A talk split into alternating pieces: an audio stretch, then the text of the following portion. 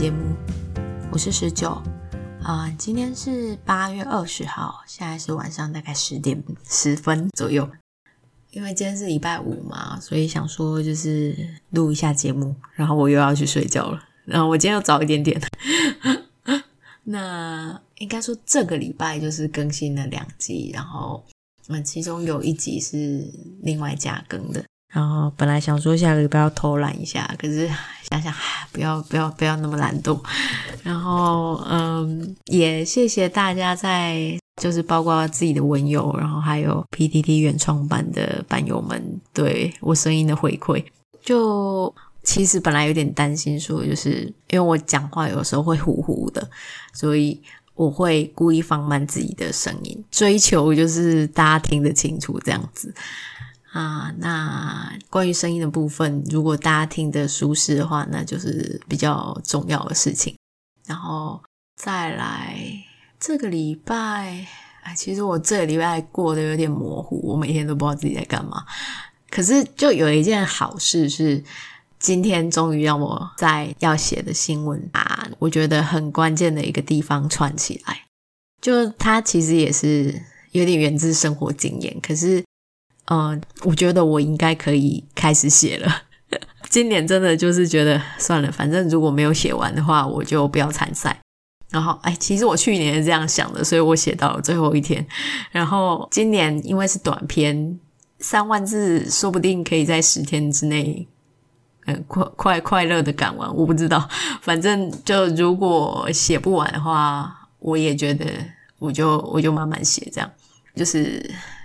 能够维持故事的质感还有人设是比较重要的一件事情啦。所以大概是这个样子。然后我发现我就是回去听的时候有遗漏掉，就关于说卡文的时候要做什么这件事情。这时候你对故事有没有架构，是我上次讲过的，其实还是源自于那个架构的部分。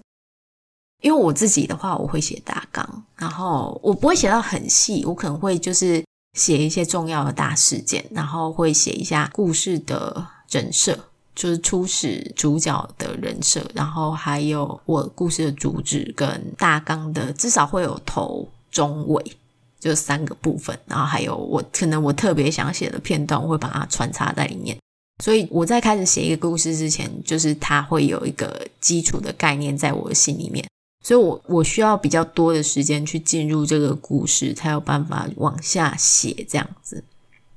那我们回到卡文的这一个部分，就如果遇到卡文的时候，我第一个反应是会按我的大纲，因为我不是写细纲，所以就是我们上次的那个 A 跟 B 之间，它可能会有一个 gap， 就是那个距离，它 A 要怎么走到 B， 其实可能会有一小段，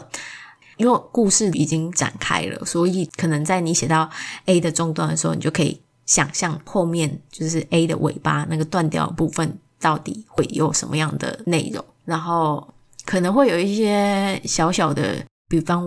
我要怎么接比较好的那种断层。这时候我有2个做法，一个就是我硬写，我先写过去，然后再可能写到中间一个段落的时候，我再回头去看说我前面这边到底 O 不 OK 这样子。那这样子就因为它是会回头的，所以就是速度就会慢一点，就不会说就是我一写完就一路就这样子啪啪啪啪就把它写完。就是这个是算有好有坏。好处是因为你硬写过去，那你在回头看的时候那个会轻松很多。然后坏处是如果你硬写过去，然后发现后面全歪了那就很恐怖变成可能要大修这样子。那这个是一个做法。那第二个就是一样是建立在故事的逻辑下面，我可能就会去捞后面大纲有一些我觉得这个可能在前面发展就可以，就不用到可能我想象中很后面才需要去发展出来的东西，然后去把它移到前面来写，然后可能就是觉得这样子接比较顺，然后就顺下去了，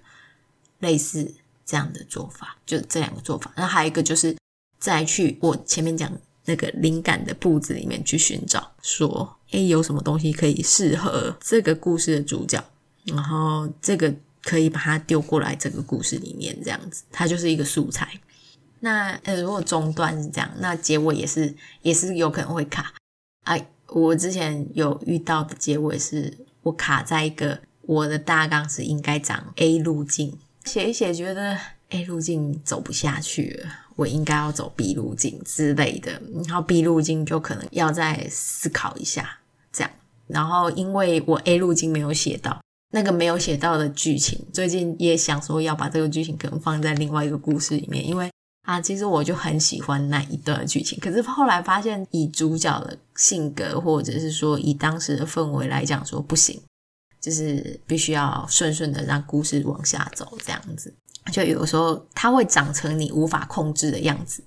这是有可能的，但是还是要让它维持在一个范围里面。它有点像是尾巴在摇摆，但是你要让它摇摆在不要断掉的状况下这样子，你不能就是走，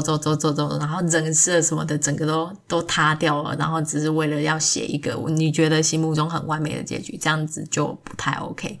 但是就走，如果就发现说不行，这个人必须死，那也只能忍痛杀掉他这样还有一个就是可以去跟朋友讨论，就周围三次元的朋友们，大家不知道你在创作的话，那这样子还是可以跟朋友讨论，或者是跟文友讨论这样子。有时候讨论其实可以碰撞出更多的火花啦，就会对